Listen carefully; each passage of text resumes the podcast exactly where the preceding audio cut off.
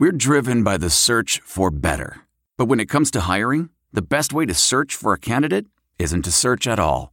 Don't search, match with Indeed. Leveraging over 140 million qualifications and preferences every day, Indeed's matching engine is constantly learning from your preferences. So the more you use Indeed, the better it gets. And listeners of this show will get a $75 sponsored job credit to get your jobs more visibility at Indeed.com slash match.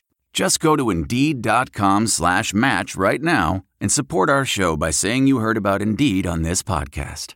Indeed.com slash match. Terms and conditions apply. Need to hire? You need Indeed.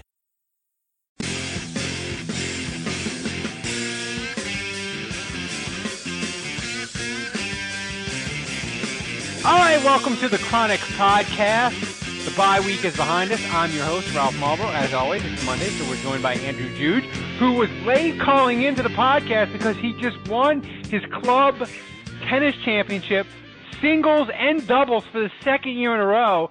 But Andrew just informed me that the trophy that he gets, seven year olds that per, that participate in soccer, they get the participation trophy. Their trophy is better than your trophy, Andrew. Is that correct? Your trophy is like a four dollar trophy that you could find in the gutter.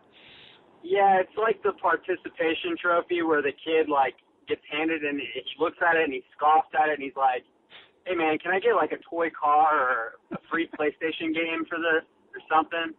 So, uh, you know, yeah, it's cool. It, It's definitely, uh, you know, the, the positive is I get bragging rights over. uh the uh, my peers at the club, and certainly the the reign of terror of Juge is is in full effect at the uh, Boar's Head Club in Charlottesville. But uh, beyond that, um, the trophy is so bad that I bring it home, and my wife looks at it in disgust and says, "Get this out of my house." she doesn't so, even say congratulations, honey. She just yeah. says, "No, that's, that's not right. That's right. So all my trophies are banished to my office and they sit at my uh, my desk, my windowsill at work, where uh, my colleagues get to look at them and mock me. Oh man, that's true. That is tremendous. You you are you are a club champion, and the wife is like, no, you're not putting that up anywhere in the house. Not in the man cave, not in the bathroom, nowhere.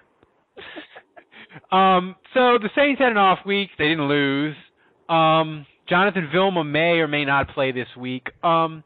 Andrew, the way I look at the Saints, the next three weeks or really even I would say the next the next two weeks are going to decide to me whether this team, this Saints team, are they going to fall in the abyss and be like a three or four win team, or are they going to dig their way back and dig their way out of the hole and get to seven, six, seven wins? And I think the next two weeks are going to tell the tale.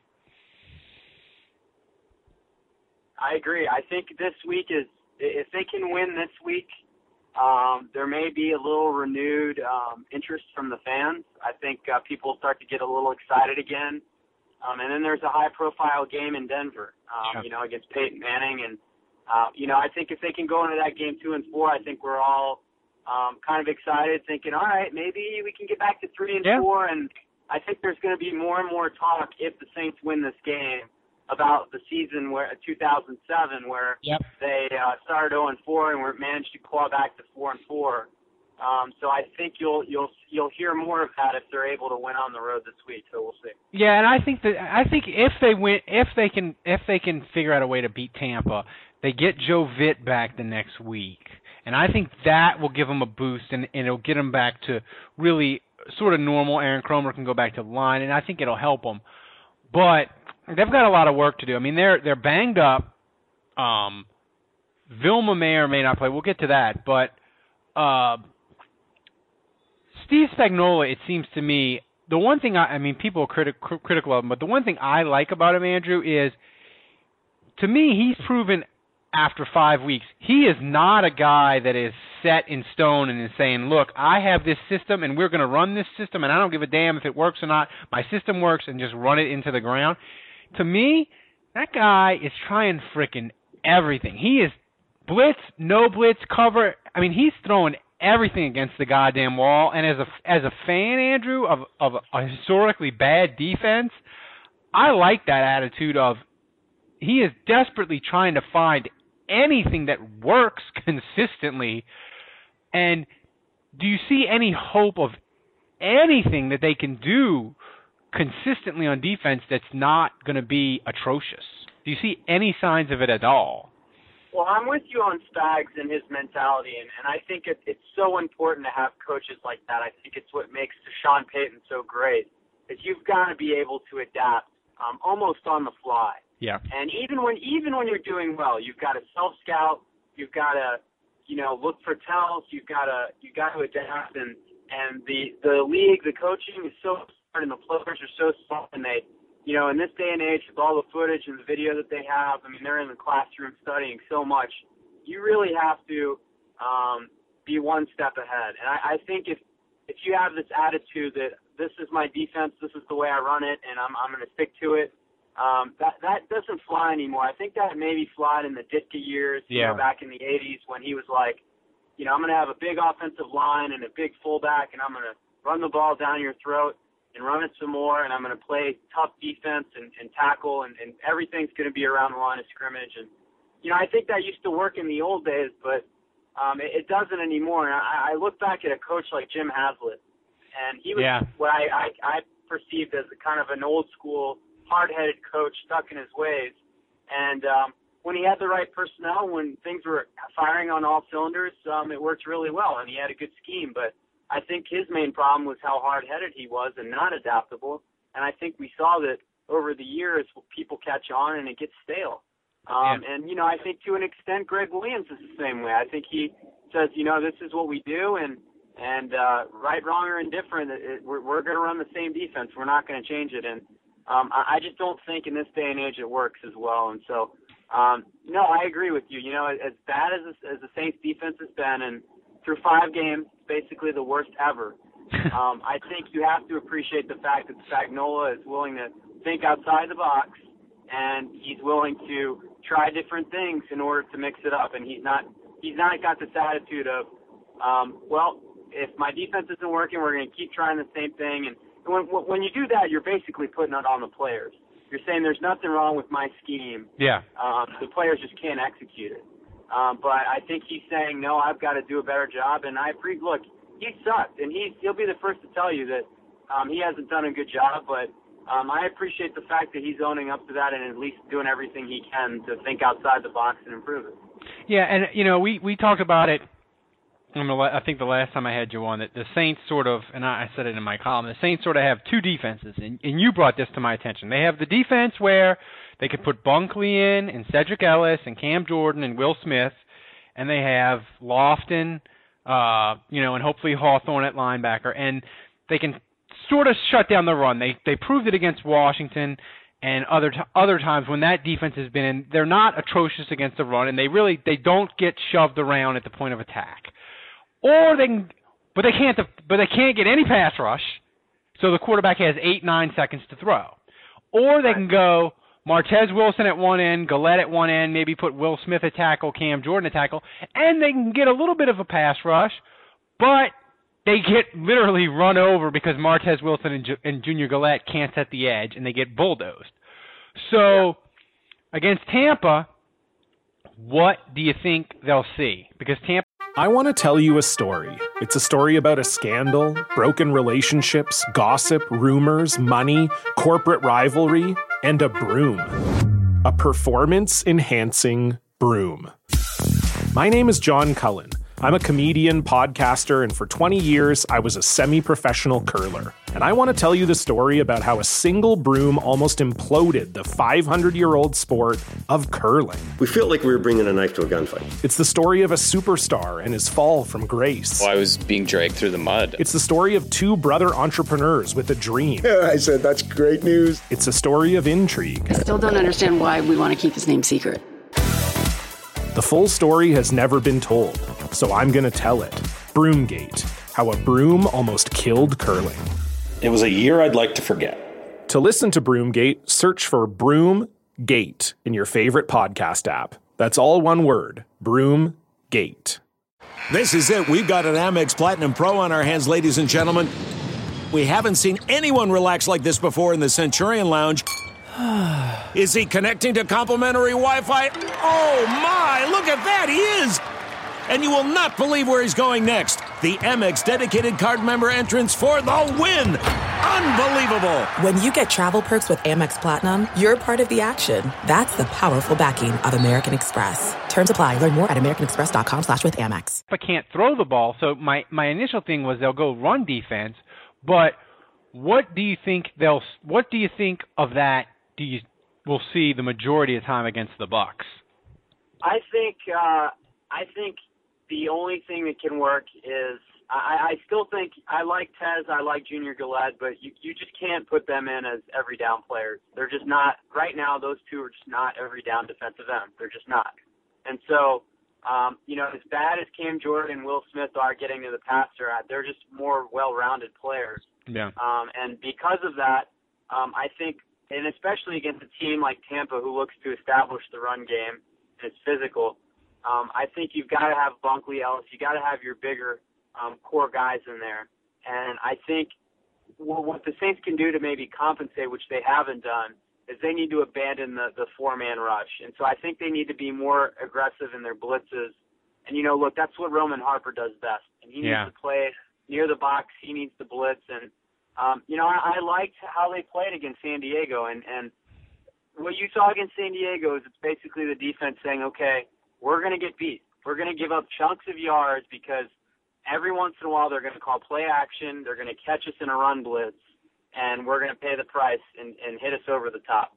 And that's going to happen. But sometimes we're going to call, we're going to roll the dice, and we're going to hit Yahtzee or whatever, or, or you know, Snake Eyes or whatever the. Uh, I'm not very good with the whole dice. Yeah, but, yeah. Um, I, I think you see where I'm going with this, but so you know you hit Yahtzee and then you, you call a blitz and and it's play action and you run right into the quarterback for a huge sack. So um, I, I think it you know it's a more of a high risk high reward type of uh, style. But I think um, on first and ten, on second and seven, when you've got that shell in there, if the if the Bucks are going to try to commit to the run, I think that defense has the most likelihood of stopping it. And uh, the reason I like that even better than I do against the Chargers is because the Bucks actually run the ball. The Chargers, you know, Norv Turner, he he's pass, pass, pass all the way, and he, you know, he'll run every once in a while, maybe to keep someone honest, but that's about it. Yeah, and um, the Bucks, the Bucks are a run first team. Yeah, and also too, look, I'm not saying the Saints defense is, is any good. Believe me, I've I'm they call me Doctor Doom, my my emailers, but Josh Freeman is not Philip Rivers, and he's not he's damn sure not Aaron Rodgers. And I know he can bounce off, and he's kind of hard to sack, but I think there is maybe a a 30% chance, 35% chance that F. Greer is healthy, hopefully. Andrew, I think the Saints could hold up in coverage okay against Tampa's receivers. Yeah, I, I, you know, look, this offense is not that different from uh, Kansas City. I think they've got a slightly better quarterback in Freeman than Cassell was against us, and I think that their running game is um, maybe slightly worse um, than Kansas City's is. And the receivers, you know, they have Bo and then Vincent Jackson. I mean, I, I think it's about a wash in terms of yeah. the receivers, the quality of the receivers. So um, I, I think it's a similar offense. I think maybe a slightly worse running game and a slightly better uh, uh, quarterback. And so I think, um, look, the Saints for three and a half quarters completely shut down the uh, the Chiefs. I mean, before that big run by uh, yeah, not to bring it up again, but yeah. um, but before that long run by Jamaal Charles, they had him held at six points through three and a half quarters. So, um, or sorry, two and a half quarters, I guess. But um, point being, uh, this defense is capable of stopping an offense like that, or maybe not stopping them completely, but at least slowing them down to the point where they can give their offense some possessions and maybe try to get a lead. Yeah, I think that I I, I still believe with all my my heart and soul that the Saints are going to get into the playoff race. Maybe not totally in it. They'll be on the edges of it because I think I still think they're going to get to seven, eight wins. That um, doesn't sound like Doctor Doom to me. But the the Kansas City game, we're gonna we're gonna be bitching about it at some point later in the year. Um, I'm telling you. Um, oh, there's no doubt about it. And that, Andrew, that look, one's gonna sting. That that one's gonna sting for the rest of the year. Look, Andrew, if the if the NFC was as shitty as the AFC, San Diego is going to win tonight. Probably they're up ten nothing. They may win, but if San Diego loses tonight, there's going to be only two teams in the AFC with winning records: Houston and Baltimore. Everybody else is going to be three and three at best. In the NFC, you're going to have to get to ten wins to get a playoff spot. In the AFC, eight and eight's going to get the sixth wild card spot, I think. So, you know, it's a bad break for the Saints that the NFC is a little bit better, but I mean, it's not it's not out of the realm of possibility that the Saints have a you know have a run in, have a run in them. But I think one of the the the things that they've, they've got to get they've got to get healthy on offense, Andrew, and they've got to get better and more consistent at running the ball.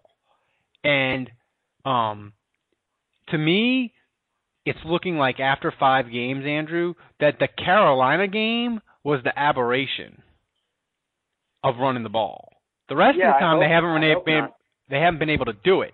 So when do you when do you as a sort of a guy that looks at the film and grades them, when do you say, you know what, it ain't happening this year. The running game is kaput, and you just just expect in the 70 to 80 yard range every week, and, and you're not going to get back to that top 10 running game. When does that become official in your mind? Well, I still think the running game has been successful with Pierre Thomas and Darren Sproles. It's really the the Mark Ingram factor. That that's that's been uh, you know the the the thing that's really held the running game back, in my opinion. And um, so, and Pierre Thomas, he's he's had a pretty good year running the ball. He's also had at least three or four really good runs called back by holding penalties. So um, he's been a little bit unlucky in that that regard too. But um, Mark Ingram's got to get going, and I think part of the problem is um, people are seeing when he's stacked in the box, or when when he's in there, it's a tell that the Saints are running, and so they're stacking the box, and so yeah. um, the Saints just need to get him going. And what I think that needs to start with is, you know, they they hit Joe Morgan when Mark Ingram was in the game. They hit Devery a couple times when Mark Ingram was in the game deep last week against San Diego.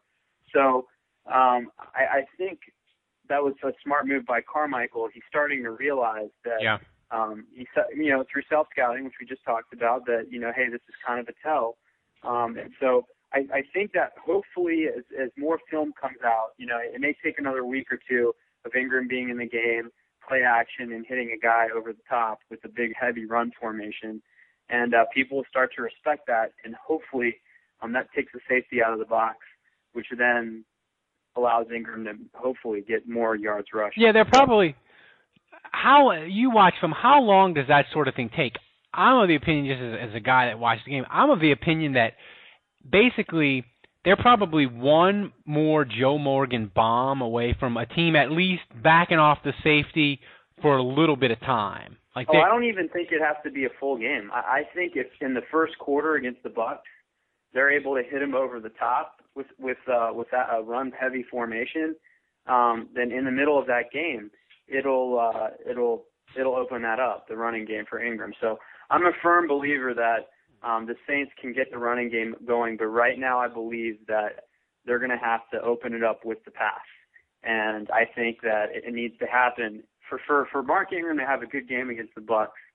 Um, it would really help him and help the Saints establish the run if they can hit the Bucks over the top in a run heavy formation early in the game, and I think yeah. that's got to be the goal.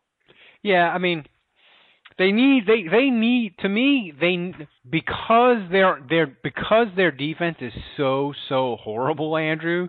They de- they desperately need a running game, and I would even say is, and this is an interesting question I'll pose to you. If I said to you, Andrew, they can either have a top ten running game the rest of the year, or you can be one aspect of the defense can go from the worst ever to mediocre.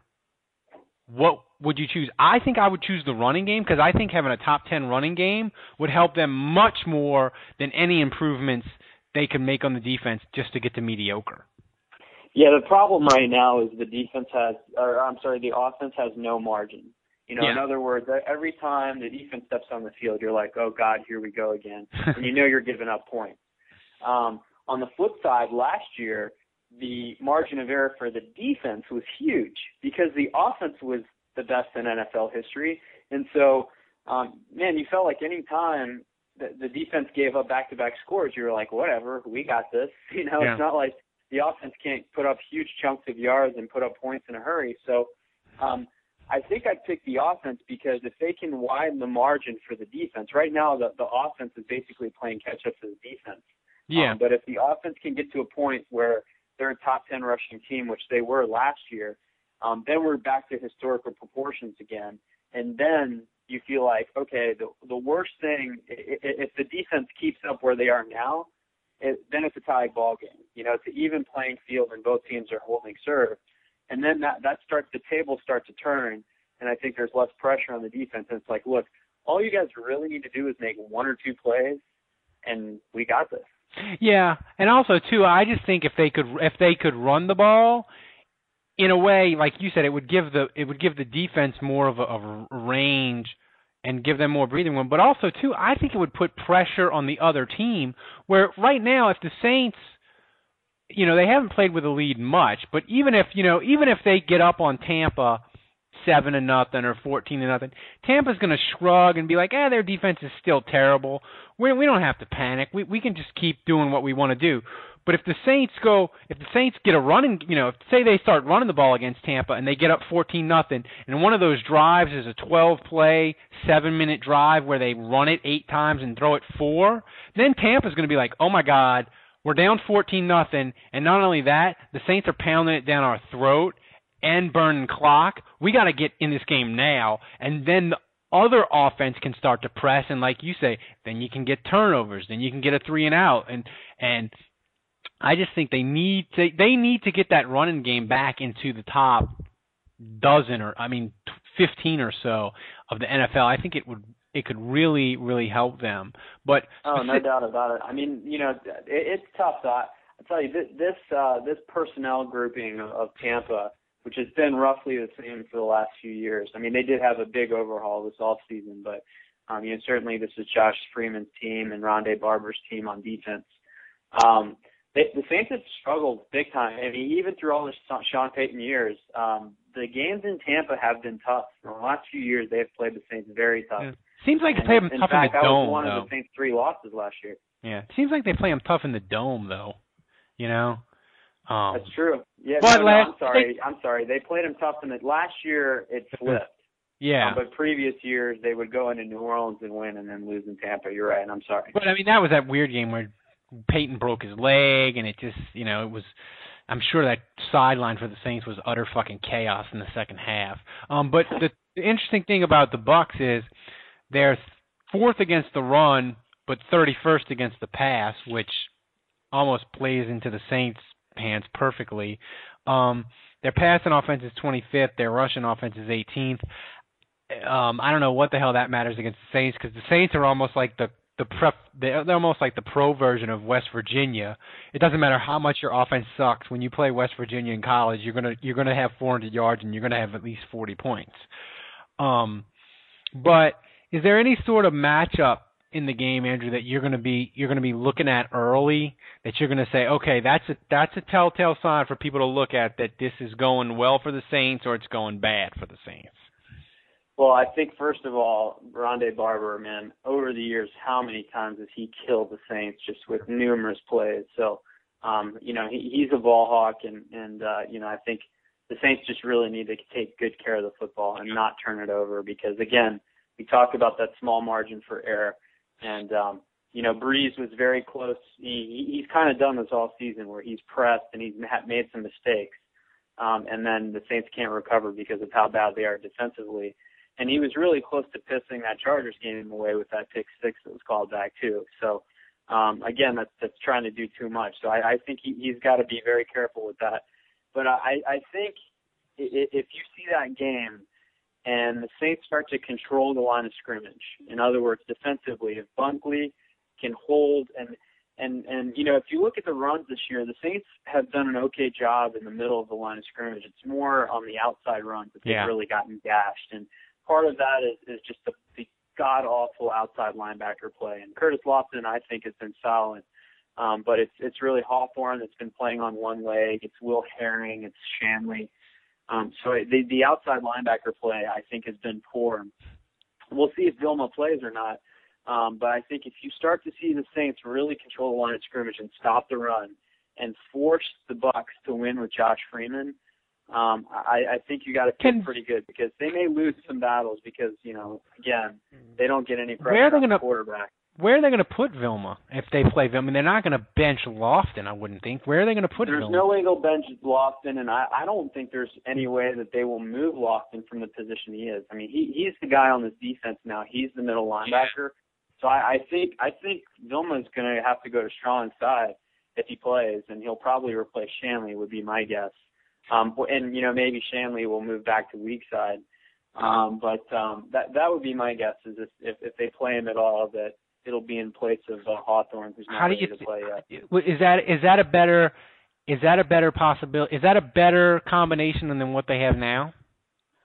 I I mean I I, I can't get any worse. That's the thing, Ralph. I mean, if, not if a Hawthorne is if Hawthorne is a hundred percent, then then that's a world of difference. But he hasn't been right all year.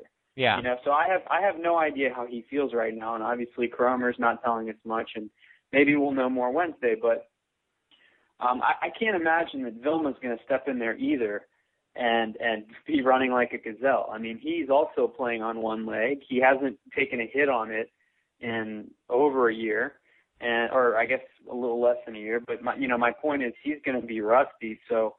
Um, but uh, you know, I, right now I, I take a rusty Jonathan Vilma at least on running downs over Will Yeah. Herring. Oh my God! I'd take a cardboard cutout over Will Herring. I think. um, yeah, I mean, it. Look, now I just think the Saints team has rallied around Vilma, and I think just having him out there, even if he's on, like, even you, just like you said, look, even if he is seventy percent of what Vilma was or whatever, he's better than Herring, and I think it'll give the Saints. I think it'll give him a boost to have Vilma run out of the tunnel in his uniform, and I don't think, you know, I mean, I th- I think sometimes we make too much of those things, but I think it could really matter for them. Um, you know, Vilma is. A, I would say Vilma, besides Drew Brees, Vilma's one of the leaders of the team. Um, so it could be a big thing. You know, this. I, I think they've got to figure out what what what he can do for them, what Mhm. he can do that's going to be better than what they currently have, and if that's playing in, in instead of Shanle or Herring or you know obviously how well Hawthorne's feeling is, is a big part of the equation with whether Vilma plays or not. Yeah. But yeah, I, I don't think he's an every down player in this game, but I think you get him in the situational plays where you think he's a plus and he's an upgrade over what you currently have. Mhm. Um, I, I definitely think it's an emotional lift. Yeah, I mean, so this this game, you know, you, I guess even though I've been, you know, I've sort of was sort of the one of the leaders that like, hey, this season is it's going down the toilet fast, and I was either it's either Super Bowl or four and twelve. That was my preseason thing, but I just have a feeling that that the Saints, just like 2007, Andrew, they're gonna make a move, and eventually their defense is gonna bite them in the ass because it's horrendous. But that doesn't mean that they can't scrape and claw their way and be five and six or six and five or six and six going into December. Um, so we'll see. So what? Uh, before we get to the Saints game, before we get your picture on that, I want to talk a little bit about Atlanta. Um, it's driving Saints people nutso on Twitter and on the Saints blogs. I think angry. I think it was Angry Who Dat who wrote a great post saying, "Hey, they're lucky as shit. You know, Atlanta. They've been outgained per play. They can't run the ball. Um, and yet they're six and zero. They're pulling games out of their ass, and people, you know, are saying they're not as good as the 2009 Saints. You know, and, and I tweeted, "Hey, this 2009 Saints, they were five and zero and hadn't trailed in any game uh, until the Miami game at all. You know."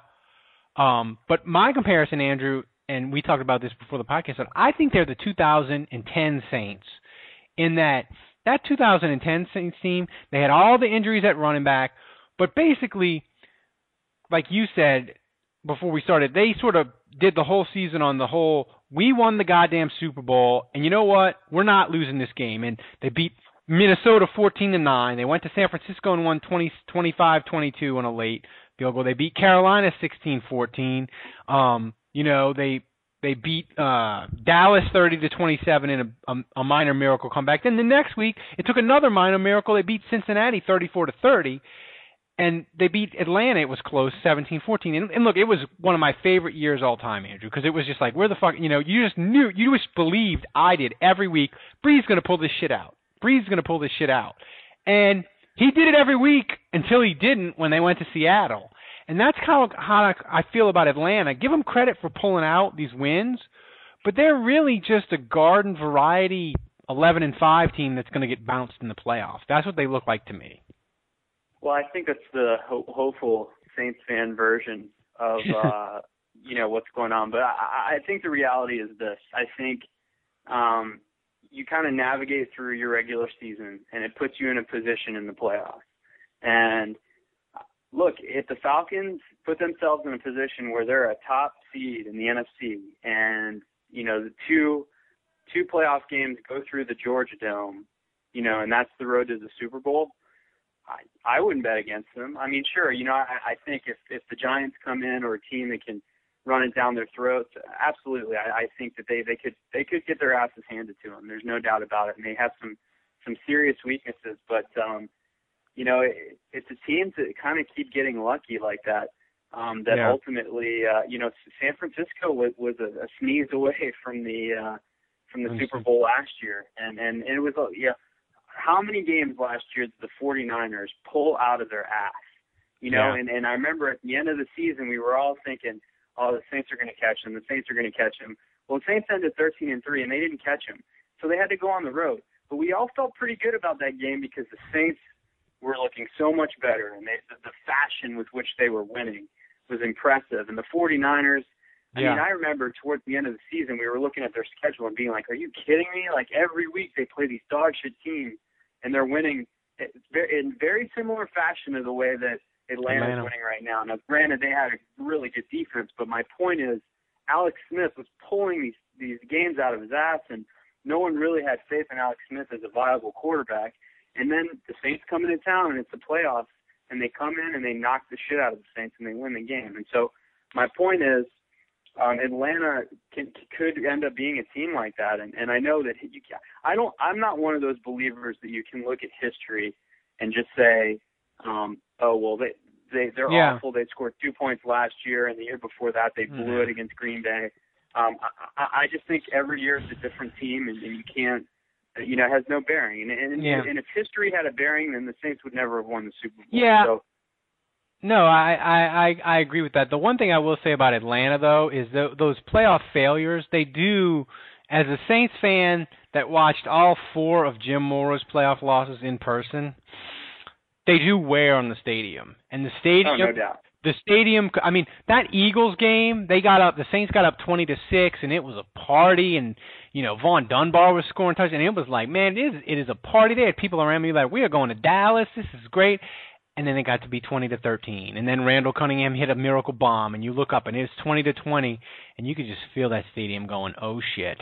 We are losing a fourth playoff game in a row. You can feel that tightness and you know it takes a it sort of takes a lot to break through that. I mean San Diego couldn't do Yeah. it with, with Schottenheimer.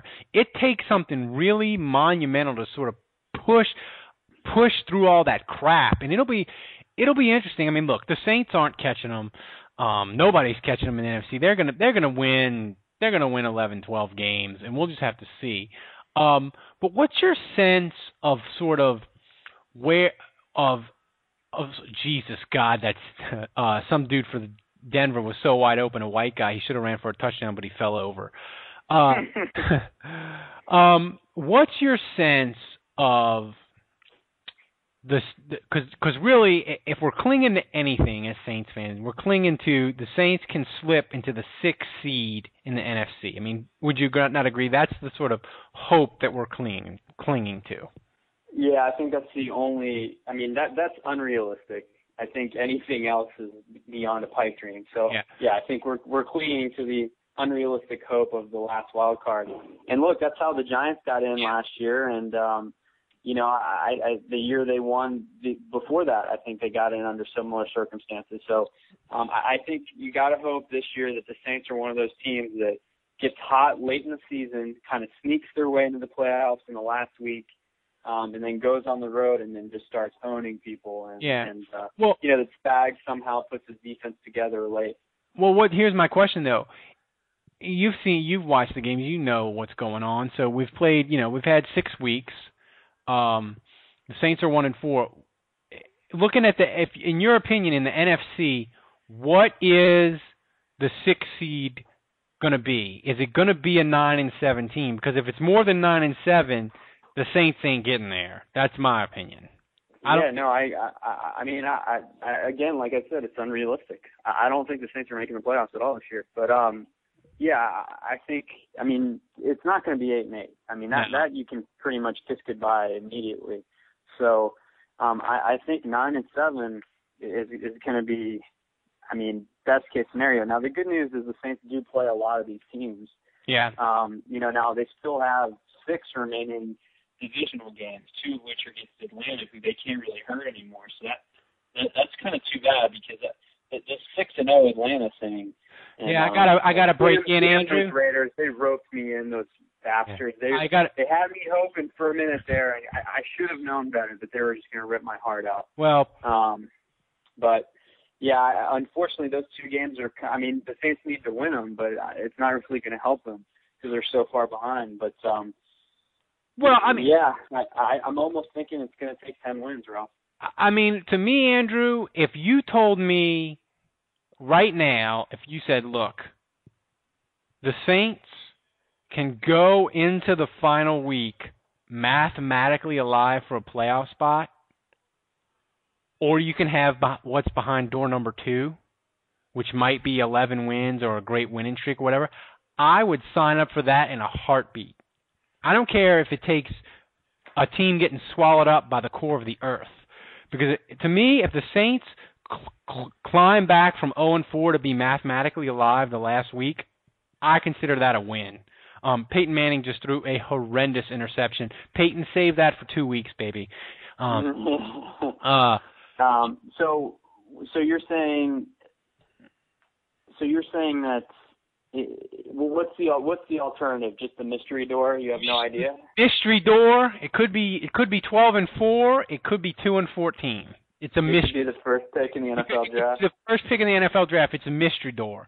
But you get the mystery door number two, or you get door number one. The Saints are mathematically alive for a playoff spot. They don't control their own destiny. None of that. They're just mathematically alive going into the final week. Yeah, no, I mean obviously, I mean that, that that's a no-brainer. I think I take the um I I, I take the um the the mystery I take the other door, the guarantee that look, if the Saints are still in it in week 17 and they've got something to play for.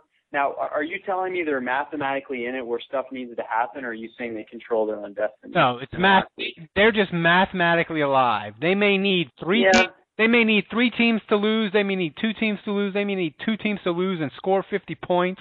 Like it could be any kind of scenario, but they don't control their Well, own destiny. They're just alive. As long as long as the scenario is not like two teams have to tie. I mean, as long as it's not something absurd that just has zero chance of happening. As Yeah. long as it's like you know a couple teams have to lose and the Saints have to win, something like that. Absolutely. I mean, it just makes it more fun, you know, that you're rooting for something and you believe you Yeah. still have a chance. And Because look- I, and look, the bottom line is this: Brees is so good. If the Saints just get in, if they just Yeah. get in, I don't care how. We'll have faith that they can somehow find a way. Yeah, and I mean, look, if you're alive in the last week, crazy shit can happen to put you in, and it can happen to put you out. I mean, I remember one year in Jim Haslett, the Saints were seven and eight, and I think Carolina was eight and seven, and basically everybody was like, whoever wins that game between the Saints and Carolina is going to the playoffs because all that has to happen is Minnesota needs to beat Washington, who's like three and twelve, and the Saints ended up winning, but Washington ended up housing Minnesota when they were like a two touchdown underdog, and the Saints ended up not going. So if you're if you're alive the last week, you always have a chance. You never know what the fuck is going to happen that last week. Um, Yeah. But- Unfortunately, I really think it's going to be ten and six because I'm looking at the standings right now, um, and the NFC has five teams with losing records. The AFC has eight, and um, man, so you've got your three division leaders um, who you know you, don't worry about them obviously because you, you're thinking wild card at this point. So you've got three other teams besides the division winners that four I'm sorry four teams that are four and two, and the Saints are one and four chasing four four and two teams for two spots for the for two spots. Yep. So um, basically right now they're two and a half games out, um, having with ten games left. So um, you know I, there's really I, I think I think you look at that, and I don't. I think if they win eight out of their next ten to make up two and a half um, on four teams, um, that that's man, that's uh, ooh, that's close. I think I think that's what it's going to have to take, though. Is, yeah. is well, let's well, see. The Saints are. I'm sorry, the Saints played five, so I think the Saints can only lose really uh, realistically two more. They've well, got to win eight out of their next. I will say this: hopefully, out of their next eleven. Hopefully, teams start beating up each other because you got you got San Francisco playing Seattle, Arizona. I watch them; they're not getting the eight wins.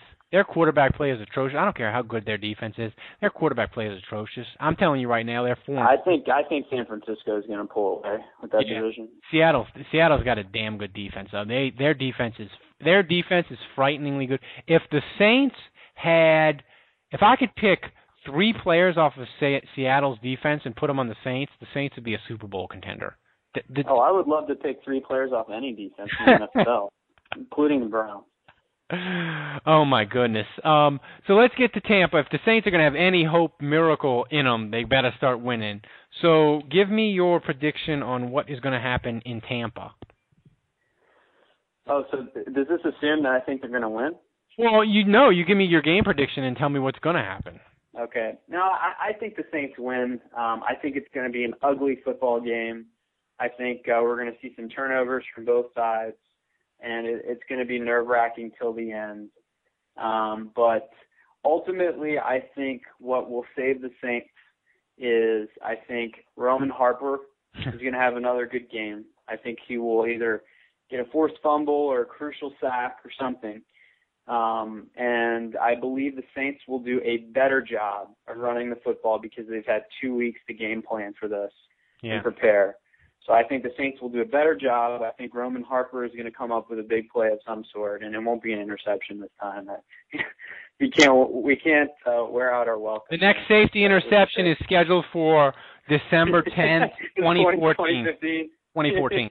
Yeah. right. Um, and um, you know, I, I I still think um, the Saints are getting a little healthier um, in the receiving corps, and I, I think Marques Colston is going to have another big game. So um, I, I think you're going to see something like Saints 27, uh, Buccaneers 24, and uh, does that mean you know, if we can that, hold them to 24? That that's pretty good. Does that mean Hartley might come into play again? Hartley comes into play, and I'm predicting a last second Hartley oh make. My goodness, that's a lot of dr- that's a lot of Sunday that's a lot of Sunday drink. It's gonna be a lot of early drinking this weekend, Andrew, because we got the Saints yep. at, at the Saints at twelve. We got LSU at eleven, which being in Houston, I'm surrounded by Texas A&M fans, Texas A&M fans, and they are fucking bent because this was the game that they were most looking forward to, and now they get no tailgating because it's 11 o'clock kickoff. But I think it works out great for LSU because offensive line, Andrew, as you have you have as you have said many times breaking down the film, offensive lines that struggle always struggle more on the road. And I think the 11 o'clock kickoff really, really helps LSU because those fans aren't going to have enough time to drink and party and get really riled up as if it was a night game or even an afternoon game. So totally off topic. I think that helps LSU tremendously. I feel good about LSU. I, I think both spreads are actually three points this week. Yeah. Um, in favor of the good guys, and I feel a lot better about taking LSU in three and giving three away than uh than taking the Saints and giving three. Oh wow.